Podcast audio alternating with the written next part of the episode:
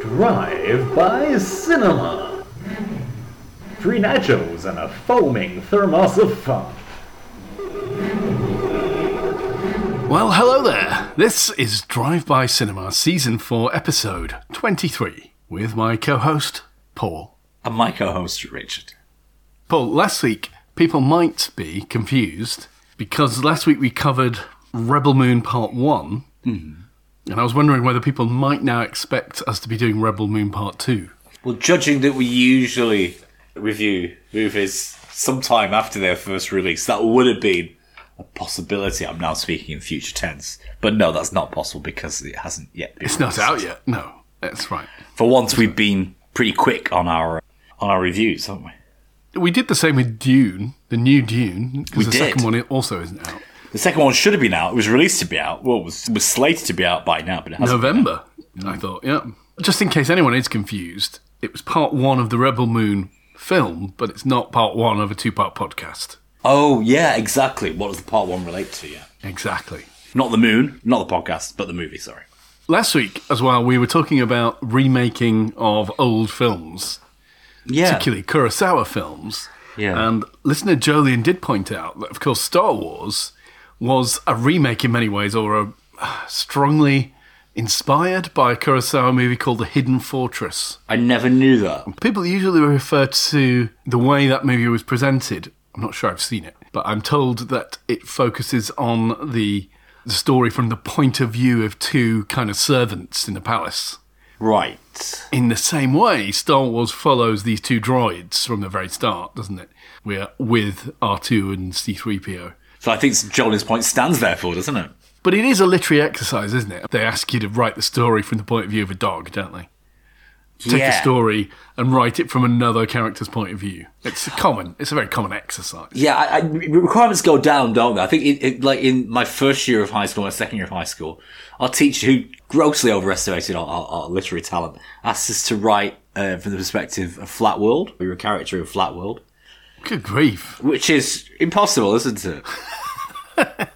Well, what is Flat World? Maybe we should explain that. Well, Flat World is is is a world that is simply a two two D plane, isn't it? Though that plane may exist in three D space. It's quite interesting, though, the idea of a flat world organism. Because, for instance, a flat world organism cannot have a mouth and an anus. to eat, you'd have to take things into your body through an aperture, and then but then you'd have to eject any waste out through the same hole. Because if you have a hole, You split yourself in two, yeah. yeah. exactly, yeah, yeah. So in two dimensions, there's no such thing as an anus. Which I know, shocking. Maybe shocking. I'm heading to. 2D world. People will never be able to insult me like they normally do again. right. No, but I was trying to explain to a student a few weeks ago that, you know, that the stomach is simply a hole through the body and he just would not accept it. Would Yeah, accept exactly. We're, we're, we're evolved from a, a simple worm, aren't we? With an alimentary canal running from head to toe, as it were. Well, not to toe. That's ridiculous. But to, to our rear end. Head to part of a centipede that would have been a toe if it was a centipede, but still a worm. Yeah. I'm not sure how we got onto this. this Kurosawa. Flat world. Flat world. Paul, hey, the other thing is, over Christmas, just before Christmas, we're kind of late to the party about this. There was another Bobby Fingers video released, and I don't know that we talked about it on the podcast yet. we did, yeah. Yeah. Did we? Did you watch it? Michael Jackson. It's the one after the Michael Jackson one. This is the one where he makes a coracle or a boat in the shape and identical appearance to Jeff Bezos's head and face, and then puts it to sea and, uh, and rows away in it. And incredibly realistic with like hairs and eyebrows and stuff. Just looks amazing. I have not seen that, though. Again, I'll drop the link in the show notes. That Bobby Fingers channel, I think it's just astonishing. His talent is beyond. We, we spend money on our Netflix and Amazon Prime subscriptions.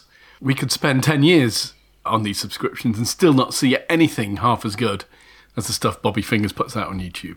He's becoming very popular. He's got half a million hits already. But it was a month ago, actually. Perhaps we can talk a bit more about this when we discuss the movie this week after a short burst of automatically generated music.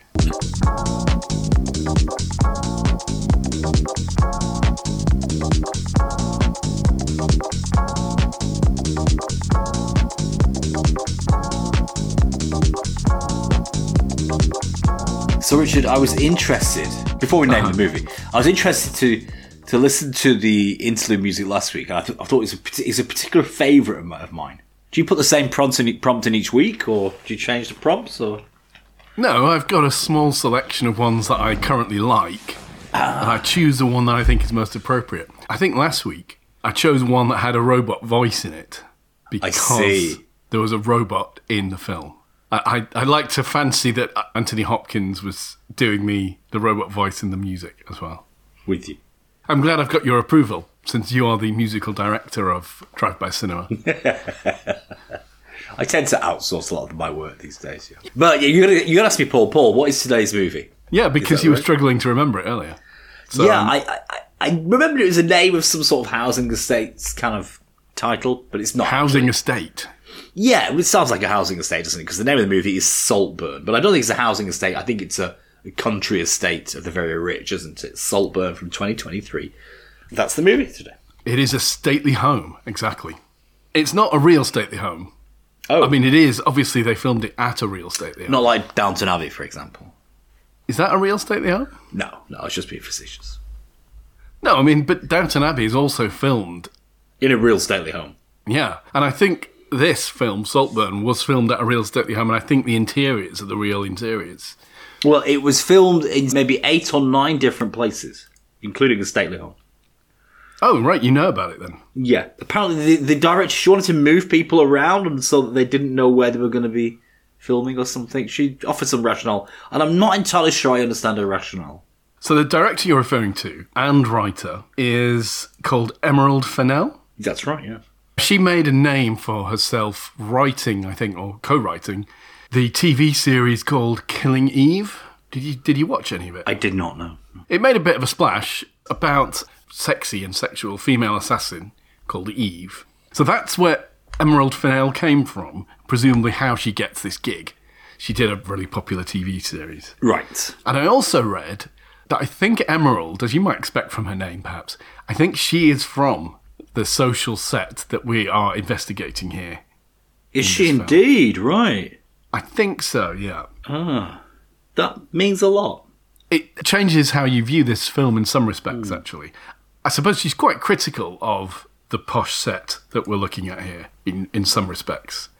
It's uh, perhaps an exercise of self examination. She's being a bit self critical, isn't she? I don't know if you would agree with that. We'll get into that later, maybe. All right. So this opens with a voiceover, and it's a voiceover from the main protagonist, who is called Oliver. Yes, Oliver Quick. Oliver Quick. He's doing a flashback about his time when he went to university at Oxford. Mid 2000s. 2006. I do like the costumes here because you could tell they're living in the mid 2000s. There's quite a lot of bling. It's a beautifully observed period piece. Not only are all the costumes sort of right for the era, Oh. all of the music seems right for the era. Also, I don't know if you noticed this, it's also filmed in 4.3 format. ah, It's not widescreen, it's old TV style. with you. Now, the flashback and his reminiscing here, he talks about some chap called Felix, and he's claiming in his voiceover that he wasn't in love with him, although all the girls were, but I did love him. Ah. Or was I in love with him? He's not certain. The voiceover and the actor here is Barry Keogh, Seen him in young, lots of stuff, but I can't quite remember what. Upcoming. Well, I think he was in Dunkirk, is that right? That's right, he was in Dunkirk. Now, I have to say, he does look quite a bit older than not 18 years old in this movie. Like, he looks, you know, definitely in his mid 20s, doesn't he? But when we're seeing him in voiceover, that is a few years later. It is, but actually, when he's an 18 year old, he doesn't actually quite convince us that he's 18, I don't think. Unless he's a very mature 18, which is possible, I suppose. I thought they pulled off the him looking mature uh, later in the movie quite well. He does scrub up a bit, doesn't he? And he looks a bit more mature. But I mean, you're right. I mean, he's got a lived-in face, hasn't he, Barry Keoghan? Let's face it. So, yeah, now there's just one thing.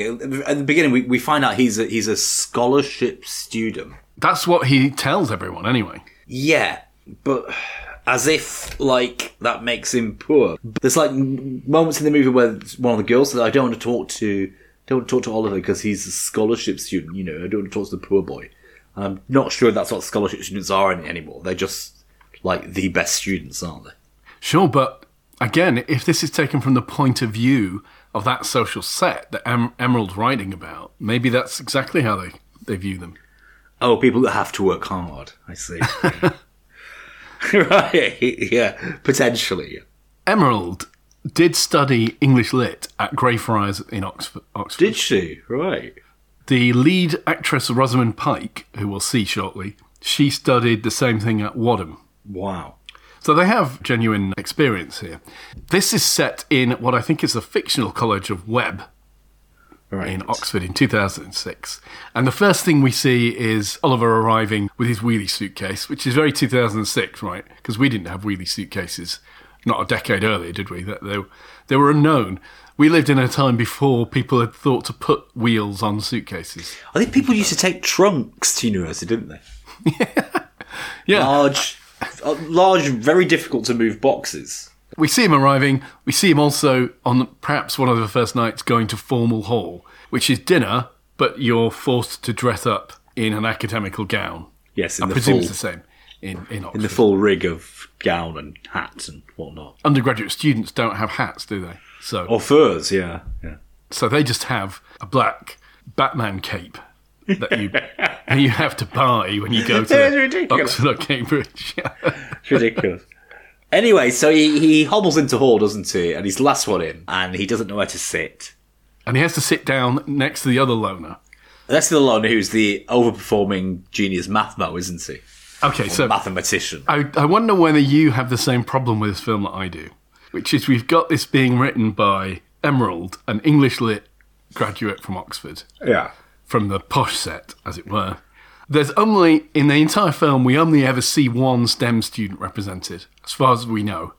None of the other characters seem to be doing any STEM subjects. And he's maniacal. He's neu- neurodivergent. He's but- coded autistic. The way that Emerald seems to think you get to do maths at Oxford is by being very, very good at arithmetic. Arithmetic? Yeah. Ask me a question, he says. Go on. Yeah. Any any maths question, I can answer it. which is bonkers because anyone who's done any amount of maths, certainly up to A level, would realise that the higher up the maths you go, the less arithmetic you do. Absolutely, yeah. I would be astonished if anyone at university level is ever pulling out a calculator, even. Maths, how to describe maths? It's about making abstract connections. It's not at all about doing arithmetic. So, but the mathematician makes a really good point. He says, look at that lot over there. They're different from us and you're not going to feel at home here, are you? Ever. So just get used to it. So I think the coded autistic allows him to say things direct that other people don't say. I think that's his purpose in the movie, isn't it? There's another thing here, oh, right. And well, can I just interrupt? It's just the idea there's only two of them that are different, which, I mean, just isn't representative of a 2006 Oxford College, is it? The idea they're all posh apart from two of them. No, no, It's a I bit, think. it's a bit Porterhouse Blues, isn't it? The whole idea of this. Yeah, because certainly most Oxbridge colleges have got uh, diversity intentions, don't they? They're, they're trying to recruit people, requirements even, from a broader walk of life. And s- s- but here's something else I was thinking: it may well be the case that STEM subjects are more meritocratic than some of the arts subjects that that posh set are doing in this particular movie. And the reason I say that is it's not clear to me what job you're going to get after you've done an English lit degree. If you were from a deprived background, underprivileged, and you were trying to better yourself, is it fair to say that you would probably be better off doing STEM subjects because you'd be more in the last 15 years. But I don't know, 1990, if it's set to 15 years back from this, maybe advertising, marketing, those kind of boom industries, you might want to go into the arts to take advantage of that. Or even good old business was, wasn't, it wasn't an oversubscribed degree back then, was it? Yeah, I guess so. So I think it depends on the time. But generally now, yes. I mean, these days you're definitely going to STEM if you need to make, make some money back on your degree. Absolutely. He winds up in his tutorial with his tutor, who's Reece Shearsmith, whose name I can't Yes. pronounce. I've never been in an English literature tutorial, so I don't know whether this is what happens. But it seemed to be what they were doing there is he was reading out his essay in the tutorial. Yes. Seems like a waste of time to me, maybe. Uh, Maybe they just read out portions of it. Perhaps that's what might happen. in industry, we, we, we look at three man, main means of production. We look at job production, we look at batch production, and we look at line production, don't we? education, we're essentially manufacturing very complex human beings. There's an assumption that job production is still going to be as efficient as line production. But I don't think tutorials are, are in fact, efficient in what they do. So. But I often think, yeah, particularly in the arts, I imagine the teachers being as sort of free rolling as they are, they often don't see the essays until the tutorial. Yeah, I'd imagine that's fairly common. I see what you're saying. Yeah. Yeah. Okay, so they have to they have to read them to their tutor because the tutor hasn't bothered to look at them. Hasn't bothered to look at it, yeah. Or, of course, free rolling liberal arts students as they are, they haven't handed it in. It's a hardly likely scenario. The tutor is making small talk with Oliver because they're waiting for the other student to arrive. But Oliver, we learn, is from Prescot in Liverpool, and the tutor seems amazed because Oliver claims to have read everything on the reading list. Yeah. I think the tutor was expecting him to have read nothing on the reading list. Oh, I think what she's trying to get out here is is the done thing. It's a bit infra dig, isn't it, to try too hard kind of thing. Later on in the movie, he says, "This is my only escape. This is my only option." And think she's trying to set those two perspectives about what university is about between the upper class and the rest of us. But It also strikes me that they may be also trying to code Oliver as being neurodivergent as well. Yes, yeah, It- yeah, it's a little bit obsessive, maybe. too sharp at the edges, isn't it? Really. Yeah, yeah. But I think in other countries that wouldn't be a, a cue for neurodivergence. It's just what you do if you're a good student. You know, Sure. Yeah, I mean, working hard is not cool, is it? That's the thing. not in the UK. Yeah, there's an idea of well, swans, uh, sort of swans on the surface. I, I don't know what the idea is. It's kind of like effortless achievement here in Yeah, the UK. yeah. So eventually they're joined by the other student who's called Farleigh Starks, who is one of the posh set Posh set. One of the Paris set. that Michael was taking the piss out of in the formal hall. Michael, the math- mathematician. Yeah. Okay. I call them Paris set because I remember at university there were several groups of students who would all jet off to Paris for the weekend. At the drop of a hat. Just uh, they'll say, "Oh, we'll go to Paris this weekend. You know, we'll go and stay in the same hotel, drink, quaff the same champagne, then come back Monday morning, fly in Monday, six o'clock on Monday, get back for lectures at nine thirty on Monday morning, and do it every other weekend, kind of thing." this guy, uh, the tutor knows his mother, uh, who was in college with with him, apparently. And the student says, "Oh, do you know my mother?" He says, "Oh, no, no, no, no. I admire her from afar." So, They do this essay readout bit. Farleigh criticises Oliver's essay. Oliver rebuts him by saying that Farleigh hasn't even read the poem. yeah, tit for tat. There's there's definitely Yeah. energy between these two, isn't there? It's got like a frisson between them. Yeah, well, we're going to see more of that later. Because Farleigh, let's be clear. I mean, Farleigh's clearly set out not to be the snob in the group, isn't he? well, he's an he's American, American. isn't he? He's American. He's American. He doesn't really fit himself, but he's the one who has the wherewithal and the guts to tell to tell Oliver you're never going to fit in, and he's not necessarily saying it for snobbish reasons. I think he's quite conflicted why he's saying it. He's American, so he feels for people, but he's at part same- of the family. He's part He's of the part of the family, so he has to point it out. Look, I'm different from you. You're never going to fit in. Kind of. Yeah. We then get the image that they rub it in that Oliver is kind of excluded from this set. There's a party going on in his halls where he's not invited, neither is Mike. And he's seeing it, all the debauchery happening. And that's when Mike hands him a leaflet for the Socialist Workers' Party. No, no, it doesn't happen.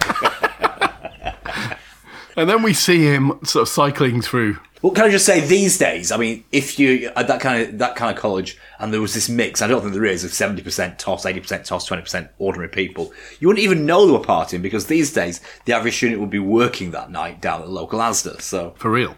Oliver's out one day and he sees this chap, Felix, who we've alluded to in the flashback earlier, played by Australian actor Jacob Elordi. with a very, very kind of well done British, you know, crystal clear accent. Yeah, brilliant. And he's got a kind of floppy hairdo. Oh, he's the epitome, isn't he? He's the epitome. He's got a piercing in his eyebrow. But he's sat there looking despondent because his bike has a flat tyre and he's bemoaning the fact that he's late for his tutorial and already in trouble for being late in previous occasions. Ollie offers to lend his bike to him. With a doff of the cap kind of thing. He's already very Deferential. referential and servile, isn't he? Felix doesn't even know his name or that he's in the same college. That he even exists. Yeah. Oh, you go to the same college as me. Because Ollie points out, don't worry, you can hand, you can just bring my bike back to college because we're at the same college. He thanks Ollie and he says, It's very kind of you. Well, he thanks him in that kind of, yeah, mate, uh, yeah, really good, yeah, thanks, uh, you really saved my life there. So that kind of voice, which he does really, really well. He alludes to the fact that it's going to be a pain to take his flat tire, busted bike back to college.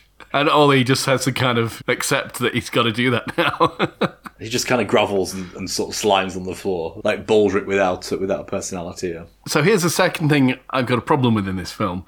Is at no point during this exchange is there any negotiation about bike locks, which seems completely incomprehensible to me because if you left a bike in Cambridge at any time, it would have disappeared, surely, wouldn't it? I mean, how many bikes did you lose whilst you were at Cambridge? Or did you always have an old one nobody wanted? No, I had a new one for the first year, and then I sold it to my cousin. So it didn't get stolen. It didn't get sold them though. And then I, I got a 25 pounder for the second year. The chain set just kind of collapsed and I went straight over the front handlebars as you do in the middle of the high street. Well, I had the same thing happen to my bike. The chain just snapped as I was crossing a pedestrian crossing, actually. So. But I had two or three bikes stolen, I think. Did you? Yeah, yeah. They were all fairly new mountain bikes, but cheap mountain bikes, but looked kind of new. I suppose that's probably why. And how were they stolen? They just cut the lock or? Yeah. I I mean, no, they were always locked, but yeah, just cut the lock. Wow. Okay, scene. Mike is now complaining about a, a tutorial mate in his maths tutorial. This is the second area where they get this completely wrong. Who and he says this is literally what he says. She doesn't even know her times tables. Again, I don't think Emerald has ever spoken to anybody who does maths, but in tutorials they don't go and recite their timetables. and he says she should, if she can't do, do maths, she should just go and do art history. Snort uh, derisively. Well, I think land economy is the one, isn't it? That uh, Land economy will certainly be what they would be doing in Cambridge, and I never knew what land economy was until relatively well, it's, recently. if you have an estate, it's how to manage how it. you manage it. Yeah, that's right. No, because Jeremy Clarkson in Clarkson's Farm, he has guy who's clearly a land economist come in to explain the economic reality of running a farm, which is disastrous, obviously. But clearly, that's what a land economist does. It's just an elaborate. These days, it would just be an Excel spreadsheet, wouldn't it? But presumably, before Excel spreadsheets, you needed to have a Cambridge educated toff to do it for you. Now, I saw a review of this movie that said that Emerald was kind of satirizing the kind of posh people who thought that that was an insult, that saying go and do art history was a real insult. But there again, she's putting it in the words of this maths guy to whom maybe doing art history really was a real insult. So I'm not sure I kind of have the same take as this. I think it was a Guardian reviewer that, that mentioned this. But still, it's again, it has a very twisted idea of what maths at Oxford, must be like. I, I think one thing that she doesn't really escape from is that kind of clique at university. Everybody else is invisible, yeah. And so, like her first scene where she's just assuming that the people on the other side are look as lonely as she sees them to be. And I don't necessarily think that's the experience of people from ordinary backgrounds that come to Oxford and Cambridge. Sure, they feel like they don't fit in. It Yes. doesn't necessarily mean that they don't therefore have anything to do, or that there isn't a party going on for them. Does that make Or sense? Or that they're yearning, or that they're yearning to be part or that they're that set. And the way she's pitching is rather than them just thinking it'd be nice to get on with everybody and everybody talk to each other, she's pitching it as like, oh, we're desperate to join in. I'm not sure that's the kind of outsiderness that they feel. I just think they feel like it's not, it's a little bit of a hostile place, but they're still right. going to party the way they're going to party anyway. And so that for me, which I, I, I don't think, I mean, I think it's necessary for, to, for her to do this because ultimately, although she's satirizing the upper class, it's this middle class guy that becomes a threat to the Well, status hang quo. on, we don't know he's middle class yet, do we? We still think he's. Sorry, he's this present- ordinary guy. Let me present this. This ordinary guy, ultimately, he's a threat to everything, isn't he? And so she, although she's doing satire, she's performing satire for what reason, I don't know, because the satire just rolls, rolls around outside of being dangerous, doesn't it, really? Yeah, the interesting thing is, I think my experience of Cambridge was that it was obvious that if you were from a certain social background, you were going to find the institutions in Cambridge much easier to navigate, right? Like Cambridge Union is clearly set up for people who had been to boarding school and done debate. Or even the even the tutorials and supervision. I mean, in, I think Yeah. what she did get quite good here was the fawning nature of Yeah. these this tu- tutor tutor towards is it Farleigh his name? Yeah.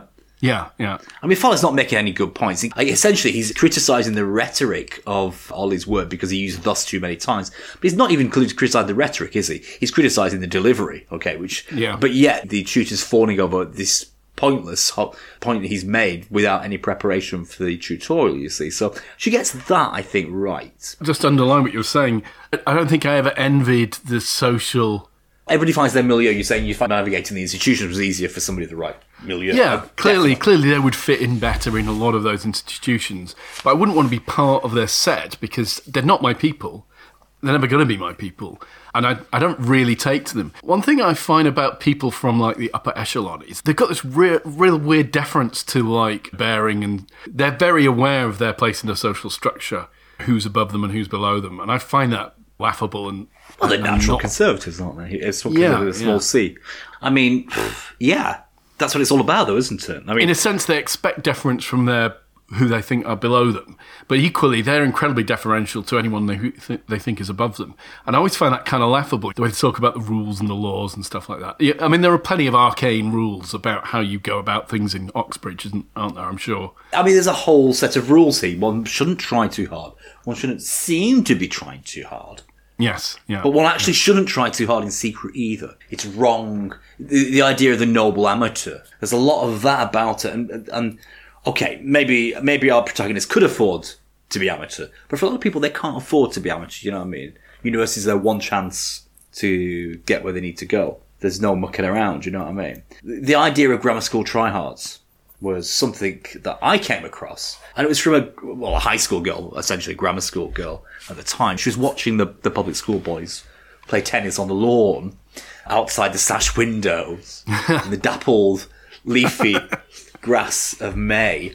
And just said, "Oh, these these public school boys, they're different from us." And she'd already started to affect the accent. They're just so they just managed to live away from their parents for before they're even eighteen. And look at them now, so independent so thrusting, that kind of thing. I mean, it's easy to be independent with forty thousand pounds of help a year, isn't it? yes. Um, but what she couldn't see is that anybody who comes either from grammar school, even whether it's a private or state grammar school, or a, a, an ordinary bog standard comprehensive, they're obviously much more independent in all their thinking, all their actions than than two people in tennis whites, who actually both are now worth half a billion each. So. Might be something in it, but but yeah, I mean, there you go. It really stuck in my mind as, as something. Now, this discussion he's having with Mike is happening in the pub. During the discussion, Ollie is looking over wistfully at Felix and his social set. And at some point, Felix notices Ollie as the guy who gave him and lent him his bike when he had a flat. And I think Mike's gone to the loo and he calls Ollie over. All right, mate, come over here, kind of thing. Farleigh recognises him, well, obviously because he has tutorials with him. Mike comes back from the toilet.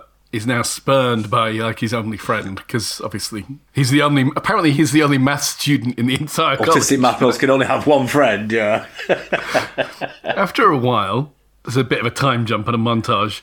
Oliver's been having fun with all of these new friends, these posh guys. Don't forget, You it's mid 2000s, so are they drinking beer? No, they're drinking kind of like expensive fish bowls. they're doing shots. They're doing rounds of Oh, shots. Rounds of shots. And eventually becomes Oliver's round. Now, he was going to try and go because he's had enough and he can't afford a round, it, it would seem. One of them, I think Farleigh says you can't snake out of it, this whole nonsense round thing. So Ollie goes to the bar, he orders a shot, he orders shots for the whole table. He's negotiating with the barman about when he can pay because he's claiming he doesn't have the money to do it. Felix is observing this and he sort of comes over to help him out and he pretends that Ollie has dropped a note on the floor and hands it to him. Says, "Oh, you've dropped this, mate," kind of thing. He pays the barman, and they he gets the round in. So that's that, that's like a classy upper class way of helping out a fellow, isn't it? You see, it subtly, like don't make the lower orders feel embarrassed by your help. Yeah. And then we get another montage of like this wealthy party set enjoying their time in Oxford, with Oliver being included. To an extent, Farleigh is apparently Felix's cousin. It is explained during this. His mother, Frederica, married a lunatic in the US, lost all her money, and now Frederica and Farleigh. Farleigh lives with Farleigh lives with the, the rest of the family back in the UK. Is that right? Yeah. Yeah. Felix says that Farleigh's been expelled from every school in England for sucking off teachers. So here she's presenting the two sides of top, aren't we? We've got like, we've got Felix, who's like the Skeeve Holiday successful boy, the boy, it's the apple of every mother's eye, and then we've got the one that's getting expelled from boarding schools, which is Farleigh. And two sides of the same kind of public school coin, I guess. But Felix and Ollie are spending a lot of time together, hanging around in each other's rooms, aren't they? And Yeah. Felix is degrading, isn't he, from his study, perhaps? Perhaps he's never had to study hard. And perhaps he doesn't need to pass. And there's a moment where, where Ollie tells him to tidy up his room, doesn't he? He says, For God's sake, Ollie, I'm not a child. he I don't know talks about about. stuff that he learnt at boarding school. Felix does at one point. He says Latin, water polo, and child abuse. and now Ollie tells Felix that he's got no siblings and he doesn't see his parents because of mental health and addiction issues. Yes! Apparently, his dad was dealing drugs. Felix is showing incredible kind of concern and interest in. And his mum, well, more like. I, I think it's more like rubbernecking interest, isn't it? It's like, oh my gosh, the lower orders really are like that. We then get the scene in the library where Mike confronts Ollie about the fact that he's lost his friend effectively. And he says that Felix will get bored of you bootlicker. The the next scene, there's a point where you mentioned it, where there's a girl saying to Felix that no one wants to socialise with Oliver. He's the scholarship boy, and he buys his clothes from Oxfam. There we go. Yeah. Now then, that was the one thing that all classes liked to do in the 90s. The university was to buy their clothes from thrift shops. I mean, that was how you showed. That was how people like- clothed themselves. Yeah, it was. Well, But also, I mean, if you didn't have to do it, but you do it anyway, you get yourself a nice suede kind of 70s jacket. One, because 70s fashions were back in for a variety of reasons, but also it would just show how sort of, how, one, how accepting you were, but also how sort of uh, diverse you were in your, in your attitudes and opinions. So, There was a bit of a scene here about it being very hot in 2006. did you look, did you look that up? No, did you? No. I don't remember. It's plausible there was a heat wave in 2006. But I was thinking about what term they must be in. So they must be in the term before summer. Don't know what that is. What is that? It depends. Well, summer term. Is it called summer term? But it's over before the summer, right? No, I think it's called. There's Lent, and then there's another one, isn't there? Michaelmas. Michaelmas, Lent, and the other one. I think it's called summer, actually. Yeah. But uh, at Oxford, it's over before it's finished. I mean, you have no lectures. We have two weeks of lectures, maybe one week of lectures. Then you get four weeks off where nobody does anything. You just revise, and then you've got two weeks of exams. I think. Right. Yeah, I mean, that's the incredible thing. Cambridge and Oxford, they take the short British university year, which is normally only 28 weeks of teaching, and They they, actually it. compress it down into 18 weeks of teaching. Yeah. Yeah. Somewhat incredible. Felix has become dependent in some sort of way emotionally, not just for the fact that he's rubbernecking and maybe uh, slumming it with Oliver for, for kudos points. I don't think he is actually so upper class that he wouldn't do that kind of thing. He's very genuine, isn't he? Because of course, if you're that rich and that posh, I guess there's a power to your relationships where you, you can afford. You don't need to be- manipulate. Yeah. You don't, and you don't need to be frightened of people going behind your back because they're always going to want to be your friend, aren't they? It's always to their advantage to be your friend. So he, he, he kind of, he's very open, isn't he, in, in, in his emotions. And he says, look, Ollie, you've just got to come up to the old pile. You've got to come up to the house and meet No, no, you missed you missed a Oh. key thing here. Have I? Because Ollie tells Felix in an emotional way that he's had a phone call from his mum and that his ah. father has died. Apparently. Oh, fallen over and cracked his head on the pavement and he's dead. That's one of the reasons why he gets back in with the, the set and why I think Felix is so compassionate toward him. We also have the summer ball at the end of term where Farleigh is needling Ollie about his rental tux and saying the sleeves are too long. Fairly. Are, are your shirt cuffs supposed to show uh, Yes. longer than a jacket? Is that is that the way it's supposed to That's be? That's the idea, yeah. But it's all too easy to get your shirt cuffs too long, isn't it? What do you do with a watch if you've got a big watch on and shirt cuffs? Well, you do, I mean, you go to a gentleman's fitter, don't you, tailor? He sorts it all out for you. Oh, of course you do. Yes. It's not. It's not something you can buy off the peg. All this. I mean, you can't buy an off the peg tux and off the off the peg shirt unless you happen to have exactly the right length arms and body size. But interestingly, Felix's jacket didn't seem to show his shirt below the cuffs. Maybe he didn't have a shirt on though. Maybe he had a t-shirt on underneath it. I think the point Farleigh's trying to make is he's not trying to fit in, is he? Ah, yes. And again, we come down to assumptions here on the part of the writer. That either I, if she's presenting Felix's observations as one being cruel, but maybe potentially are not right to say, but potentially he's hit home. He's hit the bullseye in terms of what Ollie wants. Yeah. And I think at the end of the ball, Felix takes Ollie to write his dead father's name on a stone and throw it hmm. in the river under a bridge, which is what I think he would do, and he has done on Ollie's family estate. yes, that's a very Poohsticks kind of thing to do, isn't it? It's very upper class wellies kind of thing to do. And meanwhile, Ollie is telling a story about having to stick his fingers down his mother's throat to make her sick. and he doesn't want to go back in the summer to that home. He's terrified to go back. And that's when Felix invites Ollie. And come stay with us. Come stay with the old family pile in Saltburn. now we get a scene of Ollie arriving by taxi to this incredibly grand entrance. Stately home, greeted by a butler and a couple of doormen or something. The butler seems really miffed that he took an earlier train and says, We sent someone to pick you up. And then Felix shows up and shows him around. He gets a tour of the place, doesn't he? He's going to be sharing a bathroom with Felix. Their rooms are on either side of a bathroom, a shared bathroom. And he says, Mum has a phobia of beards and stubble. So I've left a razor in the bathroom for you. But don't worry, it's relaxed, I promise. James and Elspeth are the names of the two parents. Played by Rosamund Pike, as we've said, and Richard E. Grant. Richard E. Grant, yeah. Okay. We also have a sister called Venetia or Venetia, I don't know. Venetia, yeah. Venetia. And Elspeth's hanger on, very much absolutely, bit of absolutely, absolutely fabulous vibes going on here. Pamela, who is like the helpless friend of Felix's mum. He's introduced to the family. They're all watching a movie in the library. Which functions as their snug, doesn't it, really, I think? It does, their sitting room, really. Mummy and Daddy, James and Elspeth, are discussing where Liverpool is. I don't know. North, I think. That I didn't find believable. I mean, everybody knows where Liverpool is. well, also, where is this stately home supposed to be? It's supposed to be in Northamptonshire. Do you know how many stately homes there are in the UK? No. Apparently, there are about 3,000, although some are now derelict. Hotels. Some are hotels. Some are still occupied, like the one that What is a stately home, though? Can anybody have a stately home? I don't. It's a great question. What is the definition? I think if you've got many acres of an estate, Then it's a stately home. yes. So it's not necessarily to do with nobility, is it? I don't think so because a lot of the big homes in the UK presumably were built by industrialists after a certain period, weren't they? Yes. But I mean, many more before that as well, and presumably colonial riches and imperial riches must have also created a lot of Now, stately. Elspeth re- receives him by saying, "Oh, thank God, thank God, you've got beautiful eyes." On I was terrified you were an ugly fucker. I can't stand ugly people. He does actually. It's a fair comment because Barry Keoghan does have some quite interesting eyes, doesn't he? Very striking. Very much so. Yeah. Yeah, so it's Pamela, as you say, he's friend of Elspeth's, and Elspeth's commiserating Ollie about his dad, and she's very invasive, inquisitive, isn't she? Yes. And later on, Felix is like apologising for his family. So here I, I've got some, I, some some observations on that perspective. That she's presented this as a satire on the upper class, but it's very much from their perspective, isn't it? Okay. When Ollie is obsessive about this family, he's being dangerous. When they're being equally nosy about him, nothing comes of it. They're just they're just doing what upper class people can do. That kind of thing. It's like everything's from the perspective of the upper class, isn't it? I see what you're saying, I think. Yeah.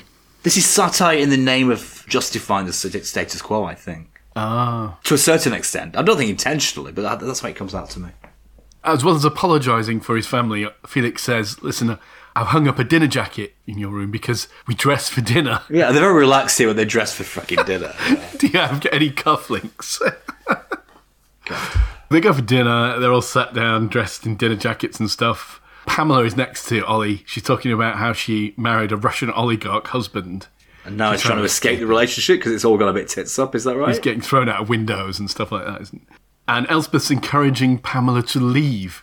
Because Pamela mentions you might have somewhere to go, and she goes, Oh, yes, you must go immediately. Yeah, bedsit would be a wonderful place. Now, that night, Ollie goes outside, possibly to smoke, I don't know. He finds Venetia, the sister, Felix's sister, outside smoking. He gives her his blanket. How does he discover She- that she's anorexic or bulimic? I don't know. Does she? Is he watching her at meal times or something? Yes, he's just been observant, is he? But she says some really arch things at this point, doesn't she? She says, I can see why Felix likes you so much. You're so real. And Oof. she says, you know, Now that was I- supposed to be aching, achingly awkward, wasn't it? I think she really achieved with that one, that bit of satire. and she says, I think I like you even more than last year's one. Yeah. So there's hints here of maybe homosexual flings. Do you not think? Oh, well, of course. I mean, obviously, Saltburn is compared to Brideshead Revisited, isn't it? Well, I think I think a couple could be taken two ways. I remember I remember the last one because I had him. I'm going to have my way with you, or Yeah. or Felix has a taste for both sides, and this is where he brings them discreetly, kind of thing, which is Yes. probably more likely, isn't it? Yeah, yeah. Next day, Ollie's rudely awakened by a maid in his room telling him to get up for breakfast. Oh, sorry, can, I just interrupt there? Okay, so what was the movie we watched where there's uh, a cruise ship where the toffs all kind of get deserted on an island? That's Triangle of Sadness. Triangle of Sadness. There's a really awkward moment there, achingly awkward moment where the lady says, "Stop your work, take off your work clothes, come in the jacuzzi with me." I think, I think here what she's done really well uh, with that comment, "Oh, you're just so real," she's almost got to that level of aching awkwardness of an inappropriate comment. Do you know what I mean? I thought it was really well done. I was just looking up, actually, who plays Venetia. It's really well played, Venetia's role. though. Yeah, she does a great You get job. a sense of how out of control and just how groggy this girl's mind is. Whatever she's addled with, whatever kind of drugs. Alison Oliver, yeah. Apparently, she she mucked her hair up really badly because she they wanted to have her having bleached, damaged hair. Yes. with roots showing. So she did that for real rather than wearing a Whoa. wig, which is great. Dedication to the art, Commitment to the uh, method cause. to the role, yeah. Ollie goes down for breakfast. It's a bit awkward, isn't it? Because he doesn't know that they serve breakfast themselves from the Yes, side. to the side, but not Except for the eggs. eggs. now he was embarrassed by that, but I don't think I would have been embarrassed in that situation because it's like that is highly idiosyncratic, isn't it? But he asks the butler for eggs over easy, and the butler brings him two eggs which are runny, like barely cooked. And he That's kind right. of stabs at it and looks disgusted. Now I thought that was his fatal flaw here. I mean, I would have been suspicious that a council estate boy who has had his education ravaged by drug addicted parents would know eggs over easy. Surely, yeah. Hmm. But it, are runny eggs a tough thing? Is that supposed to be a posh thing to have? Eggs that are not properly cooked? What, why did the butler give him runny eggs? I Did you understand this bit? I think the butler was saying we don't do over easy. Quite right. It's very American, isn't it? Well, I'm over hard or over medium at the most.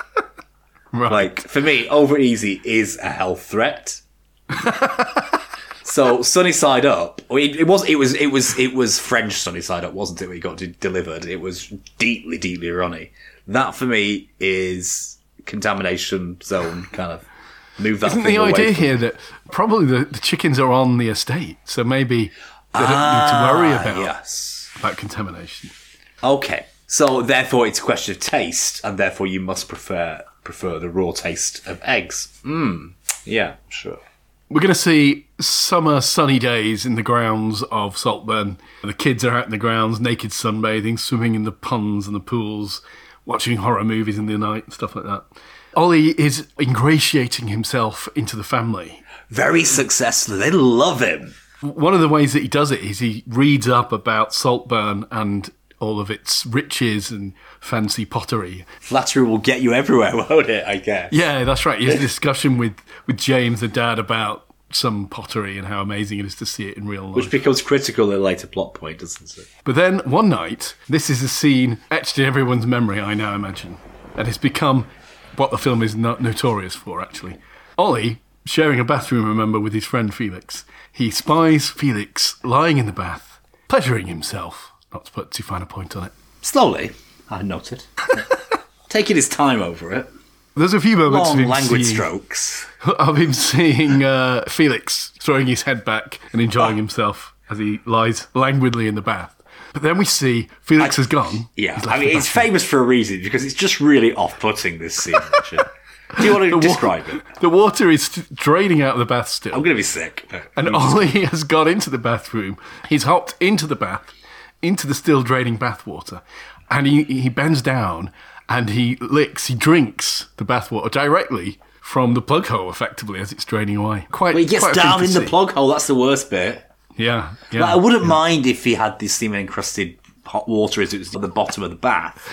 He gets right down in that plug, and that just, I was really, it's, it's supposed to be icky, and it really is icky. It's just fabulously icky. E-girl and influencer Belle Delphine sold her bathwater to her simps, didn't she? For Yeah. a lot of money. Not much different, is there, between the two? You sell your bathwater online to men prepared to buy your bathwater versus jumping in the bath of your of your unrequited secret love and But here's my other problem, okay. You know, this is supposed to be a satire on the Toffs. The Toffs have done nothing really that weird. It's the visitor who's bloody weird, isn't it? Do you know what I mean? And again, there's a reason for the status quo, it seems to be suggesting, is, although I'm taking the mick out of it, is because he's darn well behaved as Felix, do you know what I mean? it's also the ultimate in deference, isn't it? He's, is, yeah. He wants to drink the fluid of Now, what's that Beatles song? A sole confession of his wife, which he ate and donated to the National Trust. There's something that psychiatrists or forensic psychiatrists say about people obsessed with body fluid and the preservation of other people's body fluids. Are they serial killers? It's it's it says something about the historical psychopathology of that serial killer. If they people like you know whatever kind of trophy people take, if they take a bodily fluid and ingest it as a trophy, that's very different to most serial killers, isn't it? Now, apart from ingratiating himself with James, he also ingratiates himself with Elspeth, the mum. Elspeth is blushingly into him, isn't she? Well, she has a frank conversation with Oliver, Oliver one time outside. She says at one point, I was a lesbian once, but it was all too wet for me. Now it's so lovely and dry.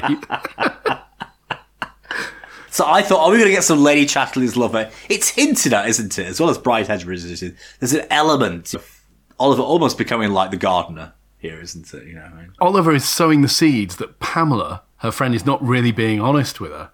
And Elspeth sort of picks up on it straight away and, and runs with it. Oh, yes, I, I could see that she's not being truthful. Of course I could. And then at night, Ollie comes out again once more to find Venetia in a see through nightdress. She was sort of standing beneath his window, basically. This is where he tells her that she's not eating enough. As you say, she, he seems to have identified that she's got an eating disorder. He tells her that tomorrow she's going to eat and stay at the table and finish all her food. It's, it's the implication he's going to reward her with sexual favours. Because immediately after that, he kneels down in front of her. Yes, so And she's reluctant because she's on a period at the time. But he doesn't care. He fingers her, I think, and he licks his fingers and then shares the blood with her. just don't worry, I'm a vampire. Some people have described this as a vampire movie. On the one level, it does seem that Oliver is keen on drinking the fluids of his the target of his affections, isn't he? Hmm. But I think also, on the other hand, it's presenting Oliver as a sort of emotional vampire. Oh, very much so, yeah. He is living off the good graces Preying off of the rich, people. yes. Yeah.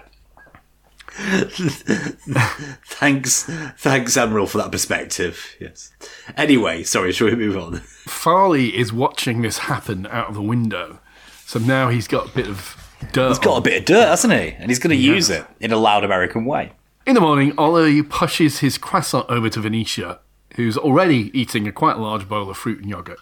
But she tucks into the croissant straight away, so she's obviously completely in his I thrall. mean, Oliver was doing this all before Shades of Grey came out, so I think he's, I mean, he's quite smoulderingly sexy in a certain sort of way, isn't he? This the goal of his control and, and sexual and the sexual co- sort of conditions tied to him controlling other people, the explicit way that he likes to dominate people like this is quite quite smoulderingly hot, really, isn't it? If you like into that kind of stuff.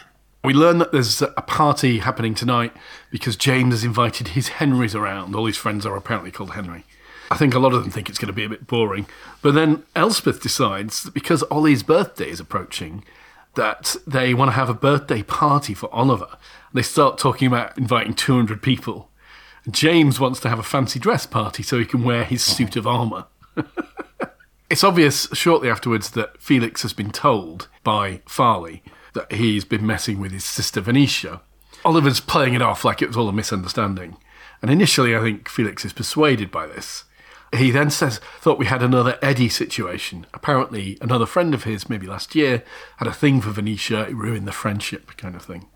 So Oliver's got to do something now. He's got he's got to sort of reclaim his position, his encroached position in the family. So he's he's, he's got to get back at Farleigh. Well, that night, Venetia is outside and she's dressed up to the nines outside Ollie's window. But he just looks at her and he doesn't go down. So later at this sort of party with all these Henrys, Venetia is asking her brother Felix if he warned him off her. We then get an excruciating scene where they have karaoke, don't we?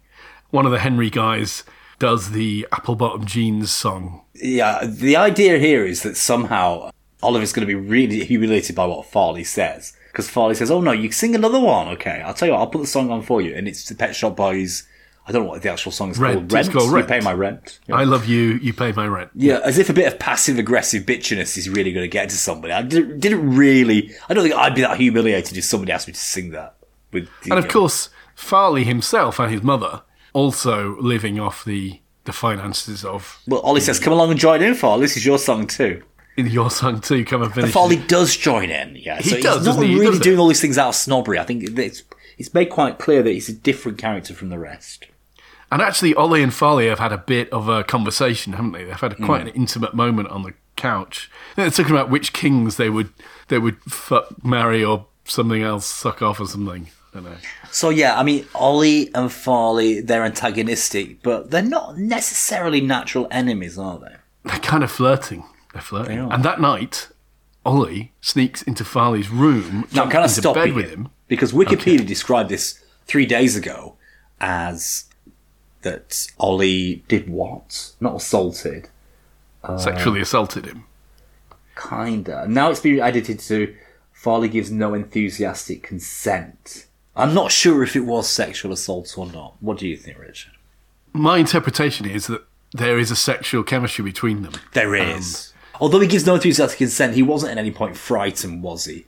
No. And he didn't really stop what Ollie was doing to pleasure him. In fact, he, I think he did give signals that he was enjoying it.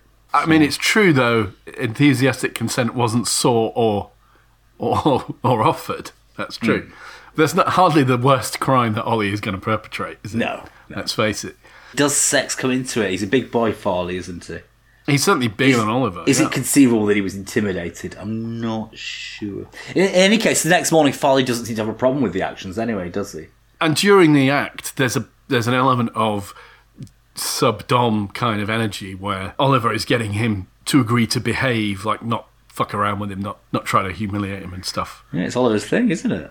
So, Yeah, and of course, eventually, you know, Farleigh does give into it because he's being sexually pleasured, I guess. But Oh, that yeah. morning, Farleigh is being chucked out by the family. Apparently, he's tried to nick something.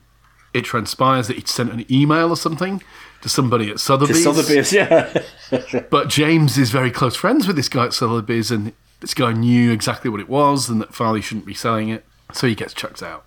We get some scenes now with the family again. Elspeth is claiming that she hung out with the Britpop lot and that someone thought that Common People was about her, but how could it be about her? Because She that person studied. came from Greece. And and she had no thirst for knowledge. That was that was a straightforward gag, wasn't it, about Elspeth? apparently that was ad libbed as well. And they casually reveal that Pamela has died, has killed herself. And nobody seems to care. You know, it's No. like, oh, it was on the books anyway. There's a big surprise coming for Oliver. You know, it's it's a beautiful summer, isn't it? They have a wonderful summer, and somehow it's got to come to an end. Ollie's birthday is coming, you see. Yeah. Felix gets Ollie up on his birthday for a surprise road trip. They jump in his fucking Land Rover and they drive. Ollie doesn't know know where initially. I- don't know why he didn't figure it out a long time ago. But as soon as he sees a sign to Prescot in Liverpool, he goes, "Oh no, no, yeah, we got to turn back." But Felix is insisting that they've got to go and see his mum. Apparently, he'd got a telephone call that Ollie's been ignoring, and he'd answered it, and he'd spoken to his mum. He's driving him up to see his mum in Prescot. Right. Big shot around the corner as they turn, isn't there? It turns out he's in quite a nice middle class kind of street. Lots A bit more than middle class. I would say upper middle class. Yeah. Is it a detached or semi-detached house? Very much detached and rather large, at least five or six bedrooms. Ollie is begging him not to go, but Felix jumps out the car, goes up and knocks. And Ollie's mum, nice middle class lady, and she says, "Oh yeah, your dad's just out the back in the garden or something." Felix is very polite. He socialises politely with them. Seething. See, and asking pertinent and prominent questions. Pointed questions, Oliver. yeah. Pointed questions, yeah. Ollie had been apparently telling his parents all about being on the rowing team, being in the Oxford Union, acting. We've all done that. I don't think that's necessarily to to, to concoct uh, a massive uh, web of deception. That's just to keep your parents off your back, isn't it? And then they drive back in an icy kind of silence, awkward silence kind of thing. But Felix is saying after the party, which is too late to cancel now, Ollie should go home. That's it. And what a party it is. Okay, they're all dressed up uh, in that kind of bacchanalian, semi-Venetian kind of That's a animal fancy head. dress party. Yeah. Yeah, horse head, stag head, angel wing kind of variety. Isn't it Midsummer Night's Dream theme? I think it is. Yeah. And Ollie is wearing this white brocaded dra- jacket with antlers on his head. Yeah. Pre- in the previous early part of the summer, they they've been hanging out by the uh, by the stream or something. They've already seen Oliver naked, all of them, and apparently he's very well endowed or something, some, something to that nature. So, Somebody made a comment. Yeah, it was probably Farleigh, wasn't it? Yeah. so probably Farleigh, yeah. So so he's wearing a stag's antlers, maybe for that reason. I don't know. Felix is ignoring him at the party. In fact, he's in a bathroom with a bunch of them doing coke, doing lines of coke. There's a whole party montage. Ollie spots Felix taking a girl into the maze in Into the, the garden. maze. the Now we know how to get out of a maze, don't we? Just follow your left hand all the way around. Depends on the topology of the maze. If it's completely connected, then yes. But if there are islands in the maze, you won't ah. get into the islands, will you? you? Effectively, you'll just go around the coast of those islands if you keep your hand on one side. Probably best not to think about it. This maze looks well behaved, though. He winds up in the centre of this hedge maze, and- and Ollie follows him, doesn't he, to watch him with around girl. the corner. In the centre of the maze, by the way, there's a statue of a Minotaur, apparently based on Barry Keoghan's body. So they made it for the film, that statue. A naked minotaur, yeah, with with antler. Well, essentially, not with antlers, with uh, with horns. Is that right? With horns, a Minotaur, yeah. yeah. Ollie interrupts the sexual liaison that Felix is having with this girl to confess his love for Felix. Oh. The, the girl's already walked off in it. Felix says one thing, you turn my blood cold. That's right. Yeah. And then we see Ollie leaving Felix in the in the maze in the garden. Felix- the morning comes. Disturbed, he's swigging off a champagne bottle to soothe himself. Yeah, yeah, yeah. In the morning, the news arrives that Felix has been found dead. At This centre just of like maze. turned my world. I was not expecting this at all. It's a good twist, and it's really good heartbreaking twist. because James, the dad, Richard E. Grant, he finds Felix in the centre of this maze, and he tries to rouse his son, his only son, and he's really he's not accepting it. Is he's in denial? He's trying to treat him like he's a little a little boy. It's very heartbreaking, actually. Hmm. There's a, then a very awkward lunch where everybody except obviously Felix is sitting around. They're all trying to eat while Duncan the is- Duncan the butler can't close the curtains. Yeah, he's trying to deal with the police and the coroner arriving. they kept getting lost in the maze. Yeah, there's lots of funny gags here. Lots of real black humour. Now Oliver does. Uh, um, he does a bit of his genius moment though, where he implies that Farleigh's drug use led to. Well, Farleigh was back at the party, wasn't he? We didn't mention that. Farleigh had come back and said, Look, you don't get it. I'm family. Even if they thought I was trying to steal, which obviously I wasn't, I'm always going to be here. You're not really part of this. But yeah, you're right. Farleigh loses it. And that's when Ollie says, You should be quiet. You were doing coke all night. You're probably the reason that Felix is dead. At which point, James loses it with Farleigh, says, Your room's going to be searched, but I'm not going to bring the police into it. But that's the last thing I'll, I'm going to do for you. And he cuts off his mother and Farleigh, tells him to get out of here, kind of thing. So we're down two. Well, we're down three. Pamela's gone. Felix, poor boy's gone. And now Farleigh is gone for good and he's not coming back this time. We're down three already. we see a funeral in the rain, don't we? It was very royal family kind of funeral, wasn't it? And they leave Ollie by the grave, and the family go back to the Okay, the yeah, this is the second moment of. the second moment everyone will remember because Ollie now, apparently distraught, I don't know, he lies down on top of the freshly tilled sort of earth, the wet earth, And makes increasingly vigorous love to the soil. He strips off, he strips off, Oh, gets naked, and yeah, he, he has sex with Felix's fresh grave. with the soft, yielding earth while sobbing. Boy's not well, is he? Poor thing. Whilst back at home, Elspeth, she's discussing with the family and with Oliver the choice of font for the gravestone. Apparently, she went for Times New Roman. Fairly terrible choice, I think, but there we go. She wants Ollie to stay. I think she feels he's a connection to Felix, like his friend. Though they've only known each other, what, six months? Eight months, maybe? As Venetia points out, because Venetia winds up in Felix's bath, obviously also Ollie's bath whilst he's there. And there's a very heated exchange between Oliver and Venetia where initially she's saying exactly what you did. You barely knew him. What are you doing here? She can smell his aftershave on him, calls him a freak. And then Ollie moves in and kisses her and she, kiss, she kisses him back. But she catches herself and stops. We then, I think we get the voiceover of Oliver saying that he'd broken her. And he leaves her in the bathroom. And we cut back a little while later, and she's killed herself in the bath, slit her wrists. So we're down four. Okay. In the bath. Wow. James is obviously completely distraught. He's lost his son and his daughter. He asks Ollie to leave quietly. With money. Ollie says, I can't leave because your wife wants me to stay. But he offers, as he say, he offers him money to leave. Just writes, writes him a check. We see all the staff of the household watching Ollie leave. So 16 years on, what happens? It's not 16, is it? It's more like six or seven? 2006, this is set, yeah? Yeah, that's right. And then in 2022, there's a date. Oh. the- yeah. 2022. Oh, I didn't notice that. Yeah, 16 years later. So now Ollie is what, 35, going on 36 potentially, that kind of age. Uh, and he, reads about James's death. in- He reads his obituary, yeah. Yeah. He, by chance, sees Elspeth in a cafe. He's mature, he's got a polo shirt on. He's got money to live off, hasn't he? You know, I mean, he was given a nice little retainer by by by, by James the father. He's working on his laptop in the cafe and he commiserates her about James, who's just killed himself, as you say. She says she's bought a small flat. She says she regrets how James treated you and apologises for him. And she says, Come and visit me in Saltburn. And it's obvious, isn't it? There's a bit of a potential spark of romance between them.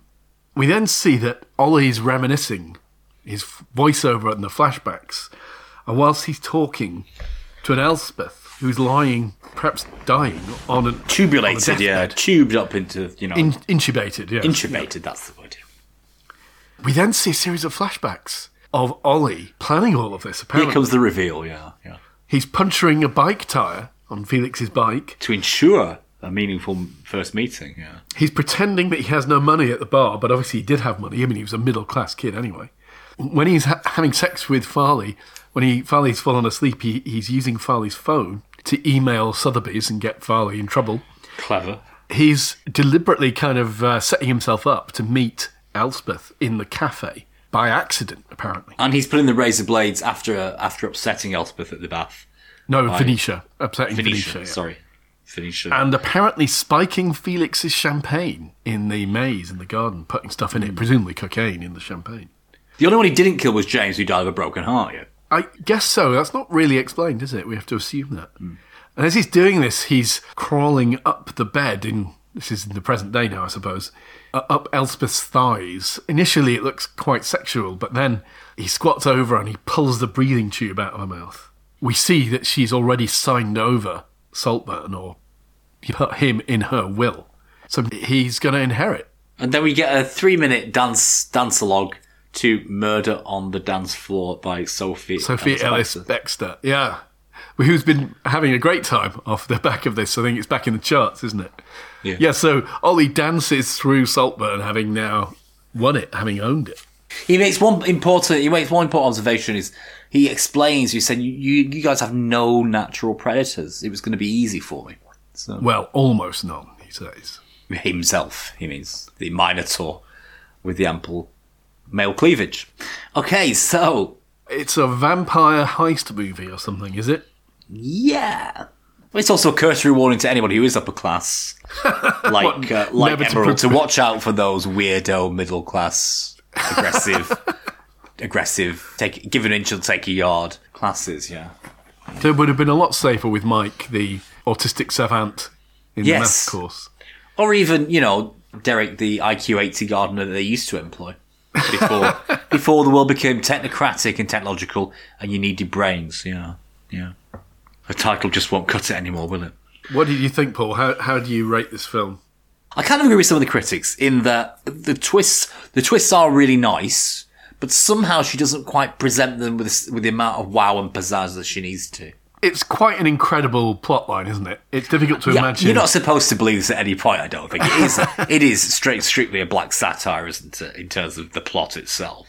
It's sometimes described as all kind of style and no substances film. Oh, I, d- I don't know about that. I think the humour does ring true several times. You just laugh out loud for one or two of the things, particularly the mother said. She's just so absolutely fabulous, but much more convincing, far less cartoon about it. Yeah. I don't know. I feel like I could talk for another hour about the class issues that this film raises. Yeah, but she hasn't really got that perspective right in the modern world. It is very much from their perspective. And it, it comes out saying just how maybe usurping of the natural order and superiority of the upper class the rest of us are, kind of thing. is one of the conclusions it seems to come out saying. So I have a problem with that, but that to me isn't going to be a reason to mark down this plot. I enjoyed the plot. It is zany. It's completely unbelievable, but the twists are really enjoyable. Reveal at the end. I didn't really like the way she did it all at once. It was just so matter of fact. Yeah, the, the the ending comes at you rather fast, doesn't it? Yeah, in a very and, and they weren't sequence. quite big enough twists. So still seven and a half for plot for me. Are you doing plot straight away? Seven and a half. Wow. Hmm. I'm also a little bit concerned about the the handling of. I mean, this is another s- sort of gay or bi character being coded as evil, scheming. Is am I wrong to be awkward Yeah. and uncomfortable about that? He's bi, isn't he? And therefore even more dangerous. yeah, bi's a trusted even less. Whereas than Farleigh's just a people, yeah. harmless gay, do you know what I mean? A harmless ah. bag, bag shopping gay, flouncing around New York and flirt, flirt, flirting and being a bit over emotional at times, but harmless and boxable by the upper class. I don't know. I mean, really, yeah. I mean, I mean, the uh, the point is here: are they projecting their weakness onto him? Their bisexual foibles, which is typical of the upper class, makes them vulnerable in some sense to be human. And if they're yeah. human, then they're vulnerable. You see. I'm obviously not in their social class, but I would observe one thing I did observe. I think is I I don't think in 2006 sexuality for the young people felt quite as fluid as it does now.